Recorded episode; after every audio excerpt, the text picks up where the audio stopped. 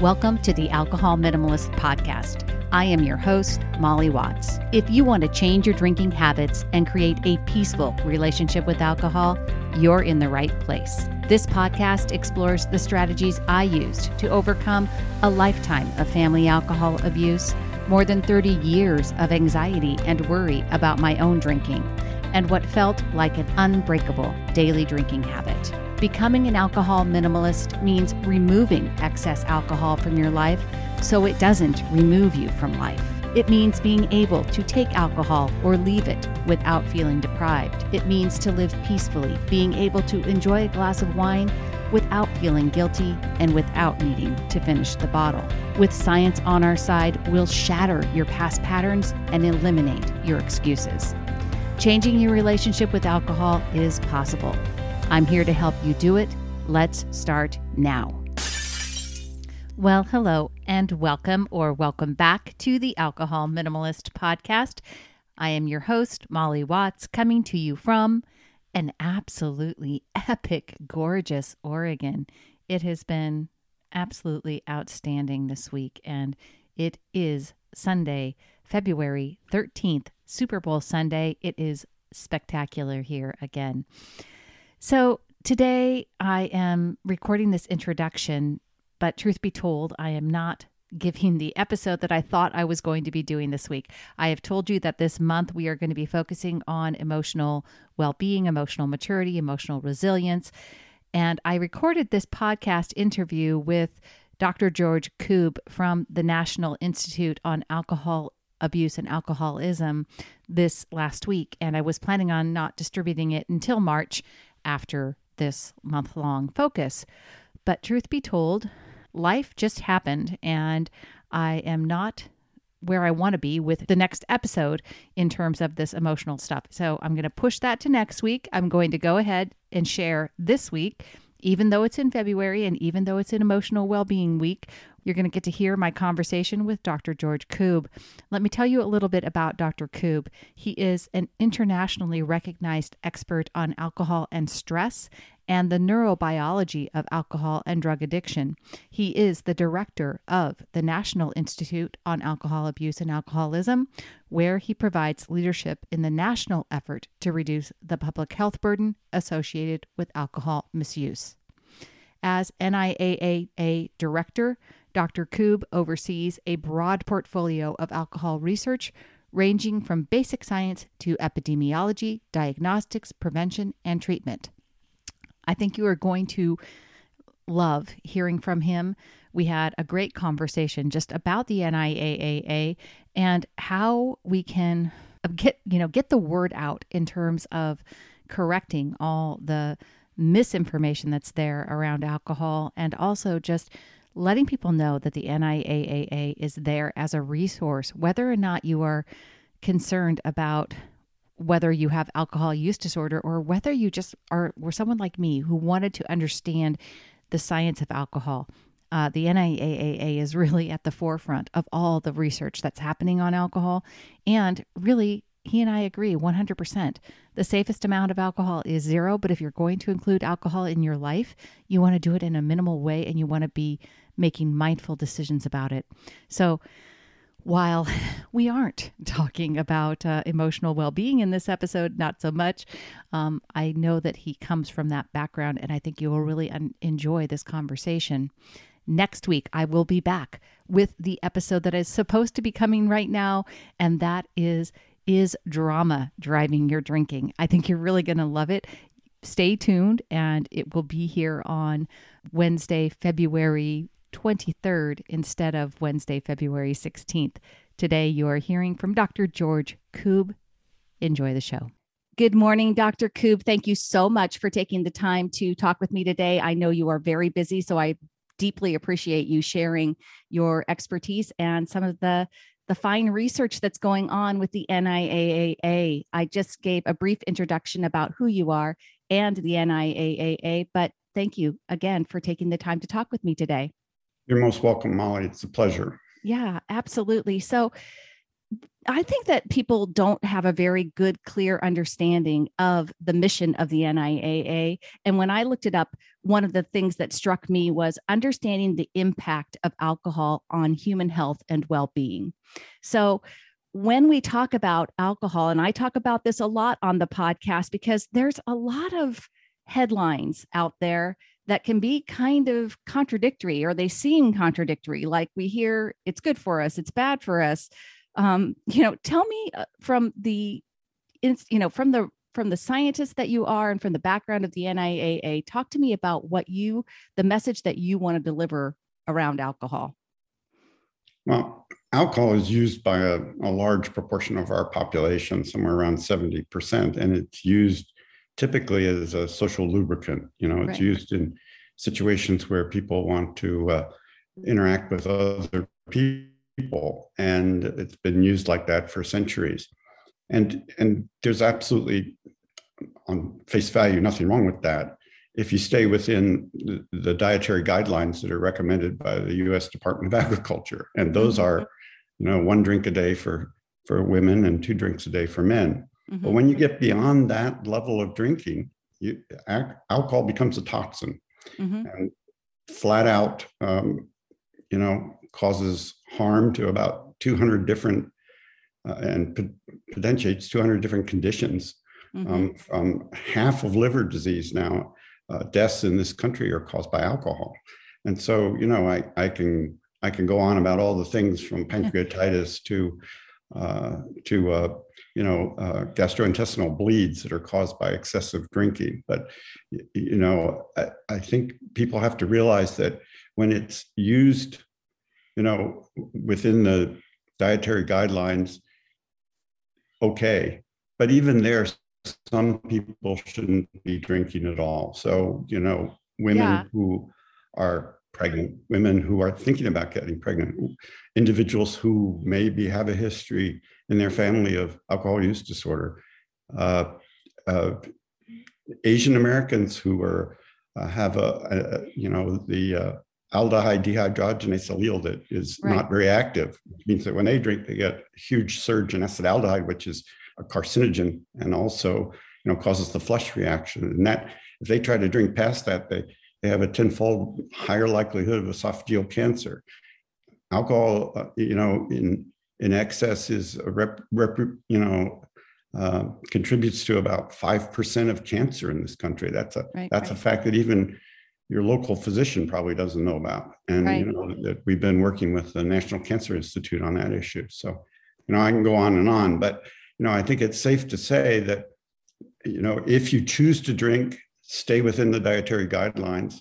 But otherwise, um, you know, and, and, there's really no absolute safe amount of alcohol. I right. mean, for breast cancer in women, you know, even one drink a day conveys epidemiologically, you know, overall a large population conveys, you know, some increased risk for breast cancer. So right, you know. yeah, no, I talk about that all the time. I always I say that very clearly. The science shows, or you know, the recommendations are the safest amount. There is no, just as you said, no technically safe amount. The safest amount is zero. So if you want to get really, you know, fundamentally uh, honest about it, that is. But if you are going to drink, you definitely want to stick to those low risk limits, folks. They're always in the show notes here. I always have them there.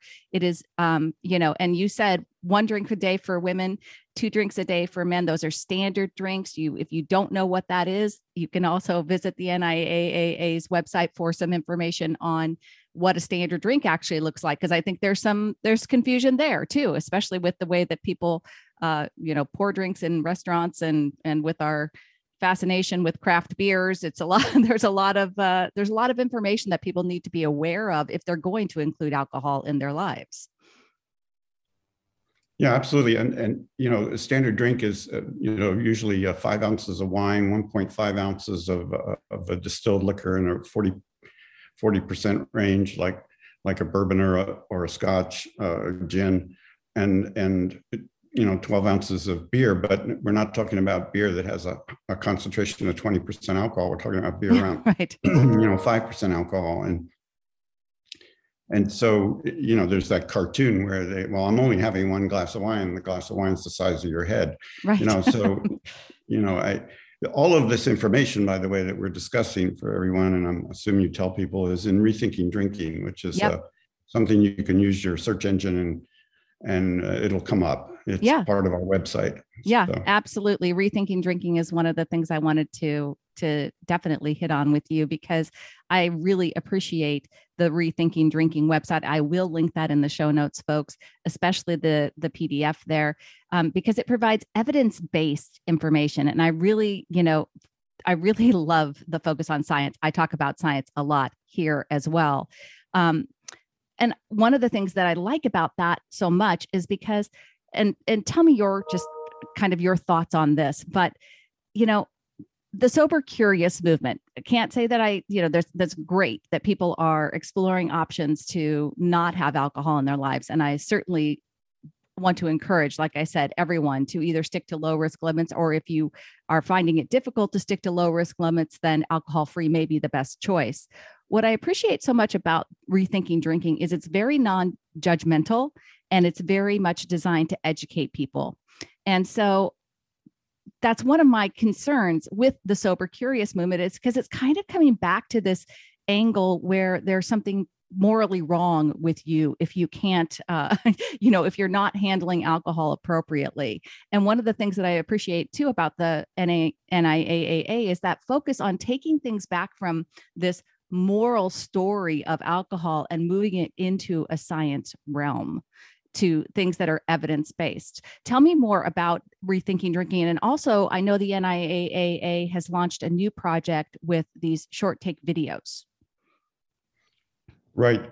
Um, well, I I agree with everything you, you just said. Uh, the uh, you know the the advantage from our perspective of sober curious and and dry October or dry January is is very simply that it allows you to you know reevaluate your relationship with alcohol. Yeah. We don't care whether you go abstinent or don't go abstinent we you know um, but the fact that you stop for a while and then listen to your body i think that's the critical issue. Listen to your body. If you feel better when you're not drinking your body is trying to tell you something. And i think mm-hmm. it's that's an easy way of looking at those those movements um, you know, rethinking drinking was to do exactly what you said, provide evidence-based information, and I see that in in fact as our mission at, uh, NIAAA, which is to provide evidence-based information about alcohol-related problems, um, alcohol use disorder, um, and to help improve diagnosis, prevention, and treatment of alcohol-related problems. And you know, we are the largest funder of alcohol research in the world, and yep. and so I consider us a a, a world, a U.S. of course, uh, resource. And you know, I think, you know, I hopefully our, the information we put out will, will help a, a lot of people. The two other, well, there are multiple other pieces of information we've been getting out. Another one for those individuals who who have a relative or they themselves or or a friend who's maybe suffering from alcohol use disorder, we have the NIAAA Treatment Navigator. And yeah. there you can find out what exactly is an alcohol use disorder and you can find out what are the range and, and, and spectrum of treatments because alcohol use disorder is a spectrum disorder. You can have a mild, a moderate, or a severe version. The severe version is what we used to call, you know, substance dependence on alcohol or alcohol addiction or or alcoholic. We don't tend to use the term alcoholic anymore um, to, to try and just remove the negative connotation to some people, you know, not every. And then, you know, I I, I think uh, the treatment navigator also has a locator in it. I know, not think. And the locator, um, you can type in your zip code, and it's a Psychology Today locator and Substance Abuse Mental Health Services Administration locator, and you can find a treatment facility in your area. And maybe it isn't what you but it, by just contacting them, they can refer you to other to other uh, uh, you know treatment facilities. And then the short takes are again, as you mentioned them, um, that that's just an effort by us to to define terms that people don't really get. And, and it's not their fault because they're confusing, like blackout. Blackout is not losing consciousness. Blackout is simply where you don't remember what mm-hmm. transpired while you're drinking. And at some level, that's pretty serious. Yeah. Um, and and you know, it's like a gap in the tape. Think of it that way, a gap in your memory tape. And so you don't, you know, you may be dancing on the table with the boss's significant other and not know about it and everybody's smirking at you the next day you come into the office and that in fact is a blackout right but you can take it and make it a lot more serious when you think about other kind of interactions so yeah i think another one of the short takes is on binge drinking and i really appreciated that too because that's something that i share quite often here as well because according to the NIAAA, for women, a binge is considered anything more than three drinks in one day, and for men, anything more than four. And I know there's a lot of people that wouldn't, that don't think that that's a binge, you know, in their own mind. They don't see themselves, they, they go out on a weekend night, they're having four drinks, five drinks. They don't see that as a binge when it is, in fact, by definition, that is what it is. Yeah, no, and and we we see drinking way past binges in young people. We call it yeah. extreme um, binge drinking. You know, I mean, uh, and and you know what often happens is individuals start drinking and and then you start to forget how many drinks you've had and then the the drinks don't do for you what the first drink did right and that's there's a it's a famous got a name even, but that's the simple version of that is tolerance. And we show tolerance to alcohol within one setting of drinking. And that's something, again, that people don't realize. Very rapidly, your brain and body adapt to any insult. And alcohol, in some level, is an insult. Mm-hmm. Or as I, I used to teach undergraduates at the University of California, San Diego, you know, there's no free ride in the brain when it comes to drugs. So whatever you do when, when you take a psychotropic drug of any kind, when you take a drug that affects brain function, the brain reacts to that right. because it changed the chemistry and the chemistry has to change back in an opposite way. Right. And it's a good way of thinking of it. Yeah. What what goes I talk about that a lot here on the on the podcast because I'm a very big fan of neuroscience and neurochemistry and understanding that in the brain, especially when it comes to alcohol, because I didn't, you know, I used to tell myself stories about how I needed to drink to relieve stress and anxiety. And the the truth of the matter is, from a neurochemical standpoint, if you drink beyond even well any amount, but especially if you're drinking beyond one drink, the counterbalance what your brain does to try to uh, counterbalance that depressant action is to throw out a lot of neurochemistry and neurotransmitters that are going to spike your feelings of anxiety after the fact as the alcohol is dissipating from your system. So it's not, you know, it isn't true that alcohol helps you relieve stress and anxiety in the long run, especially if you're drinking more than just one drink. So, um, I I love that conversation, and I thank you for bringing up also the SAM SAMHSA, I can't say it all, so, the Substance Abuse Mental Health and Services Administration. In 2014, and that was shortly after you came to the NIAAA, the, you did a study in collaboration with them that showed that nine out of 10 excessive drinkers were not physically dependent on alcohol. And it's my belief that alcohol use disorder is progressive. And you talked about that, about it being a spectrum disorder. And before people develop a physical dependence, they often develop a psychological dependence. But I believe personally that it can be rewired if they become more aware of that and they can actually change their their belief system around alcohol.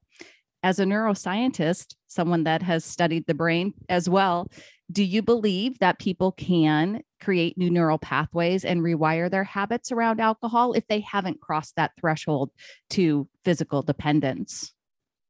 Um, the answer is yes. Even if they've crossed the threshold of physical dependence, the answer is yes, with one uh, one slight change. We don't we don't grow new neurons in our adult brains, uh, except possibly in the hippocampus, and even that's a bit controversial with with humans. But what we do is strengthen circuits that maybe weren't you know, activated in, in the past and mm-hmm. utilized. And so my example would be, and this has been shown in, in individuals with, with alcohol use disorder, is that it, if you go abstinent and and you are go into treatment, whatever it is, it could it could be you're doing it on your own, and your brain starts to recover. What starts to recover is is like uh, you know driving on on uh, I-95 on the East Coast is is the way a person might get from A to B in some cognitive task uh, it, who doesn't have a history of AUD. But a person who had even severe AUD still can get from, uh, from A to B on that cognitive task, and, and but they take the side roads mm-hmm. because the side roads now have been strengthened. It's it's kind of like what the what you do for your your knee when when you blow your anterior cruciate and and and you have to strengthen the muscles around your knee to to, to function normally. And so we do that in our brains. And mm-hmm. you're you're absolutely correct. I mean, um, alcohol will in the rising phase of the blood alcohol curve, it, uh, you know, it will reduce your stress response. But as soon as the alcohol wears off, the stress response in your brain, and there are neurotransmitters that we use for our stress response, come back with a vengeance. Mm-hmm. And, and, and then every time you drink, you're, in a sense, causing the problem that the drinking is supposed to be alleviating. Right. And so you get into this vicious cycle that you're trying to fix the problem with uh, with a drug that's making the problem worse, as you pointed out. Yeah. And these transmitters are are they got big names, but but they're you know like corticotropin releasing factor and dynorphin and and norepinephrine. These are transmitters that we need, okay, because we have to have a stress response. You step out in front of a car in New York City or a taxi and it's bearing down on you, you either have to freeze and go back to the sidewalk or you have to run across the street. And when you get across the street after evading being hit by a taxi because walked um, against the light, you know, your brain is hot. Yeah. all kinds of stress. You'll you'll find your heart's pounding, your face is flushed, you, you suddenly, you know, your brain is wide awake and you can think of great new ideas. Um, but I don't recommend that for getting great new ideas. But anyway, you, you get the picture. Yeah. So we need those systems. But unfortunately, um, alcohol makes those systems chronically active. And, and, and that drives a lot of what, what we used to call alcohol dependence. And you're right, it doesn't have to be physical, it can be emotional. Mm-hmm. Um, I don't tend to use the word psychological dependence or physical dependence because the brain is physical. Mm-hmm. But you know, that's getting into epistemology.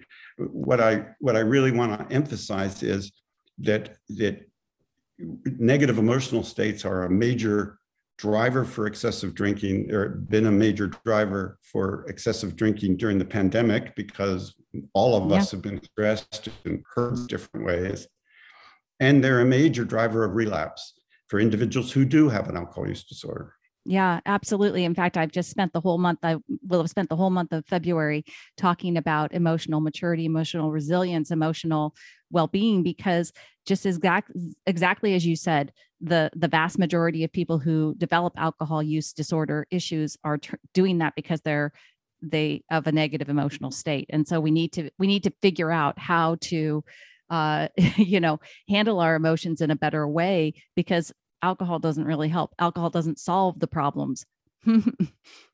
yeah. And one other point, you can get there multiple ways. You can be traumatized as a child. You could, you can live through a pandemic, but you can drink a lot. And just drinking a lot drives these same systems. And I think a yeah. lot of people don't understand that piece. Yeah, absolutely. And um, I'm so glad that you brought up the COVID 19 lockdown because obviously, as we know, um, that has been a, an ongoing issue here um, in not only in the United States, but of course across the world for the last two years. We've seen such an increase in alcohol use. And um, I just wanted to reiterate what you said in terms of it's not only not effective for reducing stress and anxiety, but it also isn't very good for our immune system either. No, I mean, there are four ways that alcohol can interact with the pandemic, and we've already talked about two of them. Um, but the other two are, you know, uh, acute respiratory distress syndrome is exacerbated by alcohol without uh, a virus that attacks the lungs. And then you have a virus that is producing the same thing when you're in the hospital, which is acute respiratory distress syndrome. And so, you know, we have a number of research grants out there right now trying to find out if there's a, a, a more direct interaction, but it certainly could be an indirect interaction via the uh, immune system. And then, of course, the disinhibition, which we've talked about indirectly, uh, you know, people doing things um, in crowded rooms with poor ventilation and then taking the masks off because they're drinking. Yeah. And then you know getting loud and boisterous and and you know that kind of shouting is um, uh, clearly been demonstrated to be uh, contributing to the spread of virus in a, in a crowded environment. So those are the four areas, um, you know, that alcohol interfaces with the pandemic directly. Yeah. Awesome. That yes. And so I'm sure there's, I can't, there are, as you said, more research out there right now, right. That's ongoing for figuring out these issues with COVID and because uh, I don't think COVID's, we would love to say it's going away soon, but I just think that it's going to be around for a while. So we probably need to figure out how to um, uh, handle that on an ongoing basis. Dr. Koob, I know you have another uh, talking engagement to get to. So I just appreciate you taking the time today. I will share all of these links in the show notes, folks, on where you can get more information on the NIAAA and all of its resources, because at your core, at its core, it really is an educational piece for anyone who is trying to change their relationship with alcohol.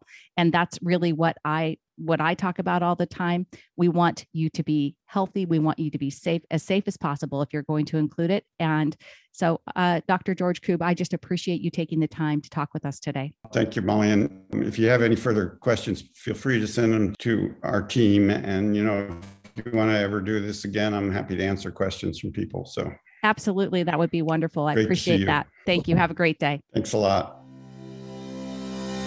Thank you for listening to the Alcohol Minimalist Podcast. This podcast is dedicated to helping you change your drinking habits and to create a peaceful relationship with alcohol. Use something you learned in today's episode and apply it to your life this week. Transformation is possible. You have the power to change your relationship with alcohol now.